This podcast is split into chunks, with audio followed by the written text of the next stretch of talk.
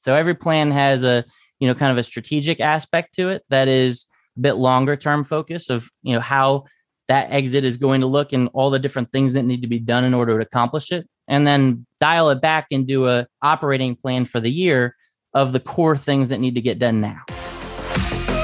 The road of an entrepreneur is guaranteed to be askew, and there are always big questions to overcome. How are tech founders bootstrapping their way to the top while spending money from their own pockets? How do they scale a startup that is primed for a successful exit, yet still remain profitable? These are the types of questions that this podcast will help answer, and it will shine light onto the livelihood of entrepreneurs the good, the bad, the ugly, and the dirt in between.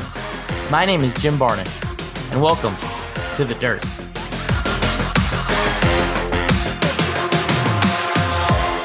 All right, Jim. So, you know, the, the, big the big question here then is is why Orchid Black and where did it come from? You know, it's it's we've we've kind of already touched on that a little bit, you know, of how you entered that consulting realm. This is something like you said that this was the value that you you knew could provide in a specific industry. You know, you saw that hole and you said, "Let me fill that." So, so for you, what is Orchid Black and, and what do you guys stand for? Oh, mission. I love it. Um, so, you know, the, um, the important to think about our our brand and and mission and vision and all those things that kind of connect to who and, and what a business is, right? Um, and in order to really understand where we're headed as a brand, I think it's important to understand what the brand represents, which for us, um, going through a strategic rebrand to Orchid Black was perhaps one of the hardest things that I've actually ever had to do as a business owner or even as a leader in general, probably even as a human, uh, my team would tell you. Um, but, you know, the, um, it's something that has added a incredible amount of value to the business. And if you're familiar with orchids, you know they're incredibly difficult to take care of. The the pruning, the the nurturing, the tender, the love, the care, like all that's needed for them to survive. And in fact, most of them don't survive just based on how hard it is to grow an orchid. And you know, all of a sudden, as I'm kind of going through this, you kind of start to see orchids sound a lot like businesses, right? Especially technology businesses that are very hard to grow. 90 to 96% of them fail, right? Fact. So, you know, what differentiates the ones that survive, the ones that are able to make it through the journey and continue to grow and grow and grow like an orchid um, is the ones that have the right pruning and the right care and the ones that um, really are elements of prized exotic orchids if you will where the company's true value can emerge from that expert pruning and care. And at orchid black that's we're the growth experts right? We we tend to our clients and our founders that we work with um, we become a program together to get to the point where they've always dreamed of getting that aspiration to get to that exit and have it mean really something for themselves, for their family, for their employees. Um, and when we look at um, the idea of a black orchid, which is part of you know the the name in it of itself, you wonder, you know, what does that mean? Well, to us, it means two things. Number one, black is exclusive, right? And we're, as you mentioned, Josh, our program is really exclusive. We only let so many folks into the program that are coachable founders that are looking to grow that have a ton of raw material there. And um, and also uh, we only accept ones that are profitable or in the black. So that's really you know the connection to the, the, the black aspects of the growth program and b2b tech companies and, and who we serve. So you know the, the question really is is is where does um like what's the mission? Where the where is that pointing with, yeah. with orchid black yeah, right? yeah. Okay. Thank thank you very much. So so so back to you know how this connects to where we're headed in the mission of what we're trying to do here in the first place. We started orchid black to serve founders looking to get unstuck and grow and create wealth. And founders that like us when we were the founders didn't really fully realize what needed to be done to maximize the value of their business and exit. And our successes partnering with the right founders and the right companies have allowed us to achieve some really great growth over the last few years which was and does continue to allow us to serve more founders. And so as we continue our track record of helping founders grow the hell out of their business, lead to great exits and great valuations, we plan to fuel those profits as part of our mission right back into the company to help even more founders achieve the exit and the legacy that they set out to do and deserve. Yeah. And that is our mission is to take founders who are stuck and help them get unstuck and create an incredible legacy and an incredible exit for themselves, their family, and their team. And that's that's pretty important. yeah, it's, it's, the number one thing. Well, so I'm going to play devil's advocate here for a minute yeah, too, Jim, because I, I think it'll really help people see where you're coming from on this. Because you guys, you know, you kind of mentioned some of the, the criteria that you require for people to actually work with you, and and one of those things is that they're already profitable. They're in the black. So mm-hmm. so why why profitable companies and you know again playing devil's advocate here if you're so good why don't you do people who are unpro why don't you do companies that are unprofitable yeah, no, that's a that's a great question. So the idea of a profitability mindset and a growth mindset is simply a, a, a function of the way that you're set up to think. And what founders oftentimes do when they're starting a business because it's them, they've got all the risk, right? Oftentimes they put everything they have into that company is they focus so much on the profitability mindset that they make so many growth oriented mistakes. And in doing so, cost the business tons of value in when it comes time to exit. And and so what we do is we help flip that switch more towards the growth mindset. That doesn't mean that we become drastically unprofitable by any means. That's not the point. The point is switching the tune of what a growth oriented company looks like because that's what people are looking to purchase. They're not looking to purchase businesses that are stagnant and how to switch the company's culture and switch the value creation methodology and switch all things that the founders, you know, maybe spent five or 10 or 20 years honing on their own and just tweak it slightly to be able to really create a ton of value in the business. And so what we found is the ones that have already either got that growth mindset and aren't really at the point of profitability need to first experience some of the obstacles and roadblocks that come with focusing too much on profitability and not enough on growth right so that's one big one is They've got to they've got to have had that pain um, in in order for our coaching program to actually work, in order for our growth program to work.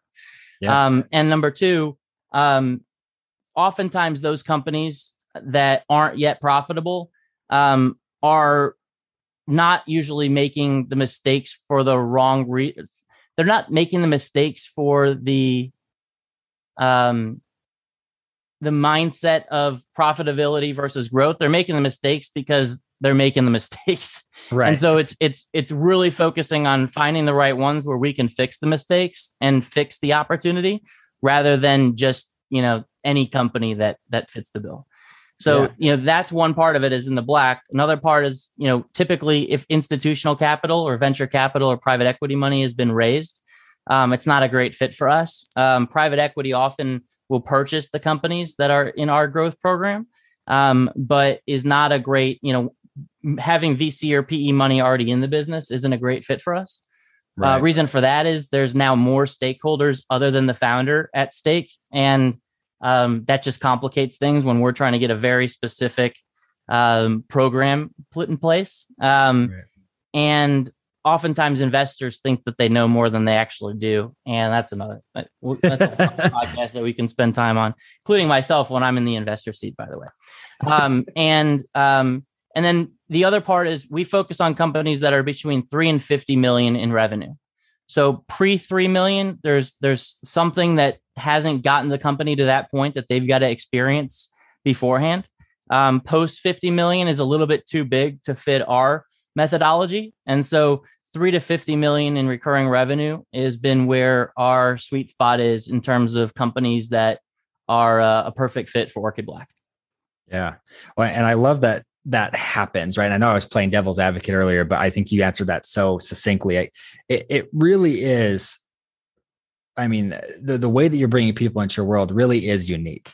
I mean, people people will look at you and say, "Why are you turning customers away?" or what have you, or or maybe you're just you're only wanting to work with the people who aren't profitable but the truth of the matter is is you're working with people who have already tried to solve the problem they're hyperactive they're looking for a solution where i feel like a lot of people who are unprofitable especially in the tech sector they're the they're the problem the, the founder is the reason why it's not succeeding you know, if they just get out of the way sometimes it would be very helpful i even know in my company that's that's how i've had to do it many times is i just have to get out of the way if yeah. i get out of the way they will solve the problem faster than i would um, So I, I love that. Very accurate. Love that you guys have that um.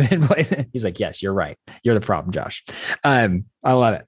So, um, you know, when it, when it comes to to vetting these people and bringing them into your world and everything, um, how how exactly are you helping them with an exit strategy? Because I I know, and I haven't really thought about this until the past probably year and a half because you know we kind of got to a point where we're like, well, what is what is the plan? You know, are we going to grow this to be a billion dollar company? Are we going to grow this to a million dollar company or a hundred million, whatever? Am I going to exit like by selling? Am I going to exit by dying? Like what's what's the uh, what's the exit? You know, so so walk us through that that mentality of knowing the exit. Yeah, so our program starts with um, what we call value creation assessment or a VCA, which is a diagnostic that we've developed and honed uh, over the years where we look at thousands of data points of a company in the market that they serve and we diagnose what and how that company is going to be able to grow. Um, and growth is a big part of it as i keep mentioning right? Grow smart and grow fast. And um, as part of that same assessment we also look at what might stop that company from being able to grow outside of just simply sales and, and revenue because at the end of the day there's a bunch of different value or growth levers that you can think about when you're building a business and looking to exit, which are all boiled down to five simple elements strategy, talent, product, revenue, and operations. All right. You create a strategy, you hire talent around it, that talent builds a product, product drives revenue, and the operations are the backbone that supports the entire company end to end. Right. So everything really fits into those five buckets, and we analyze a company's ability to grow across all of them. And um, that helps us put together an impact model of what Orchid Black will be able to do in working in tandem with that company and how that company will be able to grow in a set of recommendations to be able to do that. Um, at that point in time, the company can decide to execute on those recommendations alone um, or bring in Orchid Black and our team to help execute on the recommendations. Um, almost always, the company prefers that we do it alongside of them because, as I mentioned earlier, you know we we sacrifice a lot of our cash compensation for uh, performance based comp, whether that's equity or something else, to really align with with with the founders that we serve. Um, but ultimately, it starts with getting that roadmap in place, coming to that decision: do we work with Orchid Black as partners or do they give us recommendations as a consultant? And then working in that plan a path towards exit. So every plan has a, you know, kind of a strategic aspect to it that is a bit longer term focus of, you know, how that exit is going to look and all the different things that need to be done in order to accomplish it and then dial it back and do a operating plan for the year of the core things that need to get done now right and so when when done like that you're able to have your roadmap the strategic and operational aspects of that same roadmap and a planned exit in mind that that roadmap is working towards. And when we are thinking about kind of all of those five big growth levers strategy, talent, product, revenue, and, and operations the entire plan revolves around that same mindset. And so at first, we'll focus on different things than we will right before the exit. Right? It's just kind of how building a company works and creating that growth works. And what I think, you know, in our in our first episode, I kind of shared uh, a a software company that we helped grow by fifty five percent in seven months, right, from like twenty three million to thirty six million. And wins like those are the most meaningful outcome wise. Don't get me wrong, like high growth, capital efficient, great exits, right? Blah, blah, blah. Right. but I also love talking about the ongoing engagements and little wins as it relates to the founders and CEOs that that we form these incredible relationships with because having them be able to sleep at night and knowing that their business is growing and on the path towards a successful exit means that they're being less disruptive to their team the next day. Um, and that they're spending maybe even more time with their family that's making them better at their job and able to be a better leader for their company. And that they are able to be a better visionary. And that you know all these things kind of start to add up around you know not only building a better business but building a better founder or you know evolving the founder mindset. And one that i love so much is a, a, a local uh, a local client that we have here um, in my backyard in tampa florida that is a fast growing uh, marketing tech business that like many ran into the scaling issues right? And his were around 3 million in recurring revenue. And he had uh, really crossed over that market acceptance barrier, if you will, but but realized he needed help scaling the company in a more predictable way. And after working with him for only a few weeks on that value creation assessment, right, we diagnosed that his company um, had a, an incredible amount of opportunity to grow, put together the growth program for him, and are now building and scaling the revenue portion in a much more predictable manner. And you know data driven processes really everything that that the company needed in order to get to the next level. Um, but these process foundations have put the company on a path to to higher growth and a much larger valuation in ways that you know weren't necessarily always anticipated immediate reaction. It was more you know path towards path towards exit um, in a few months it's already up 30% revenue growth or so. Um, and everyone involved has confidence that'll continue to multiply.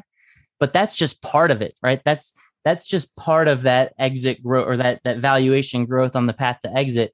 But it is what gets me out of the bed uh, as early as possible in the morning to problem solve with founders on how to take that level of growth and apply it towards where the exit, where the buyer, where the transferable value in that company is going to be and um, that's just that's just so exciting for me.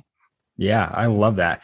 Well, and, and I'm sure a lot of the people listening to this are saying, okay, well, give me an action step. Let's let's hear like what like diagnose the problem, right? And the truth of the matter is, in, in what you're doing, there's no like cookie cutter approach to everything, right? Because every company is different, they have their different issues. But what do you find to be like one of the most common problems when you first enter a company for why they've stagnated? Yeah, you know, it's funny. It's probably also the um the same reasons that we stagnated early in our Orchid Black journey and in many of the companies I've been a part of the early days. Um, and you know, how much time do we have? but, you know, Days, man. We'll be here all day. there's three, I would say there's three key themes, if you will, um, that that are being made. Number one, they're overcomplicating the hell out of their menu, right? They're, you know, what they're offering to the world. Um, they're offering too many options uh, for us, we were offering too much in detail around our growth program, right? At the end of the day, founders just wanted to know that they were in the growth program and that they were going to get the outcomes of the growth program, not necessarily all the little services that were connected to it, right?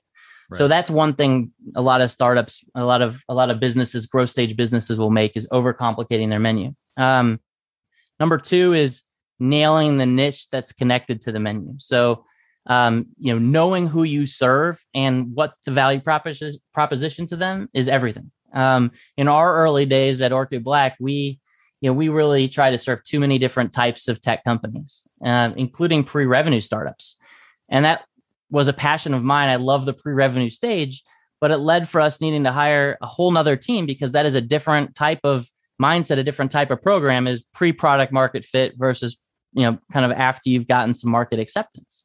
Right. And so um, hiring for too many roles and too many different types of things is never going to allow a business to grow and you know kind of build as a foundation. So that's one that a lot of companies make as well is nailing your niche. Um, and the final one is, um, you know, for us at least, it was really um, understanding the archetype of the founder that we needed to serve. And that was a journey much like all custom, much like all businesses go through with figuring out the archetype of the customer, the persona of the customer, beyond just the niche. Like, who is this person, not just at their job, but who is this person? Who is this business in other ways, right? The firmographics, demographics, things like that. Um, and for us, that coachability aspect um, of founders being ready for coaching and having already experienced a great amount of pain was so important. Where we accepted founders into our growth program, even if they were showing signs of not being coachable. Um, today, we won't do that, right? We screen very heavily for coachability and able to identify whether that founder is going to be able to themselves exponentially increase the value of the business and get out of the way in the ways that they need to get out of the way and do things in the right way of things that need to evolve. Um, and that's just a special type of archetype, a special type of a founder. Um, I guess maybe you know, one more. I know I said bonus, three. bonus number I four. I, I, know I said three, but um, you know, especially as it relates to my own journey, that's less about Orchid Black, less about the company, more about Jim Barnish or, or me, is what I see a lot of founders doing and a lot of people doing And what I did was not really thinking about the fact that talent wins games, but team and intelligence are what wins championships. And that's a saying I often need to remind myself of because I was always, and a lot of founders are the do it all leaders, the do it all individuals, right? Do it all entrepreneurs, because that's how you start is team of one or maybe two or maybe three. And, um, you know, I was the one who started working at 5 a.m. and turned the computer off at 2 a.m. and the grind never stopped. And I was so proud of it. And it was exhausting physically, mentally, spiritually, you name it. I was, I was worn out. I, I felt like I needed to do everything. And if I didn't, who would? Right. And even when I got co founders and employees, every time I unloaded one responsibility, I would take on two, maybe three more. Um, and it was just unsustainable. And beyond that, wasn't working culturally for myself or anything, you know, and, and we were growing, but not at a pace that we wanted to and not in a scalable way, which is perhaps the most important part of that. And so until I stopped trying to be the driving force of everything, and until founders stop trying to be the driving force of everything in their company, um, think Michael Jordan in the 80s with a bunch of scoring titles and no championships versus the 90s, right? With a lot of championships, right? Two, three peats, six championships. Get the hell out of the way and be a great leader. You don't have to be the do it all founder.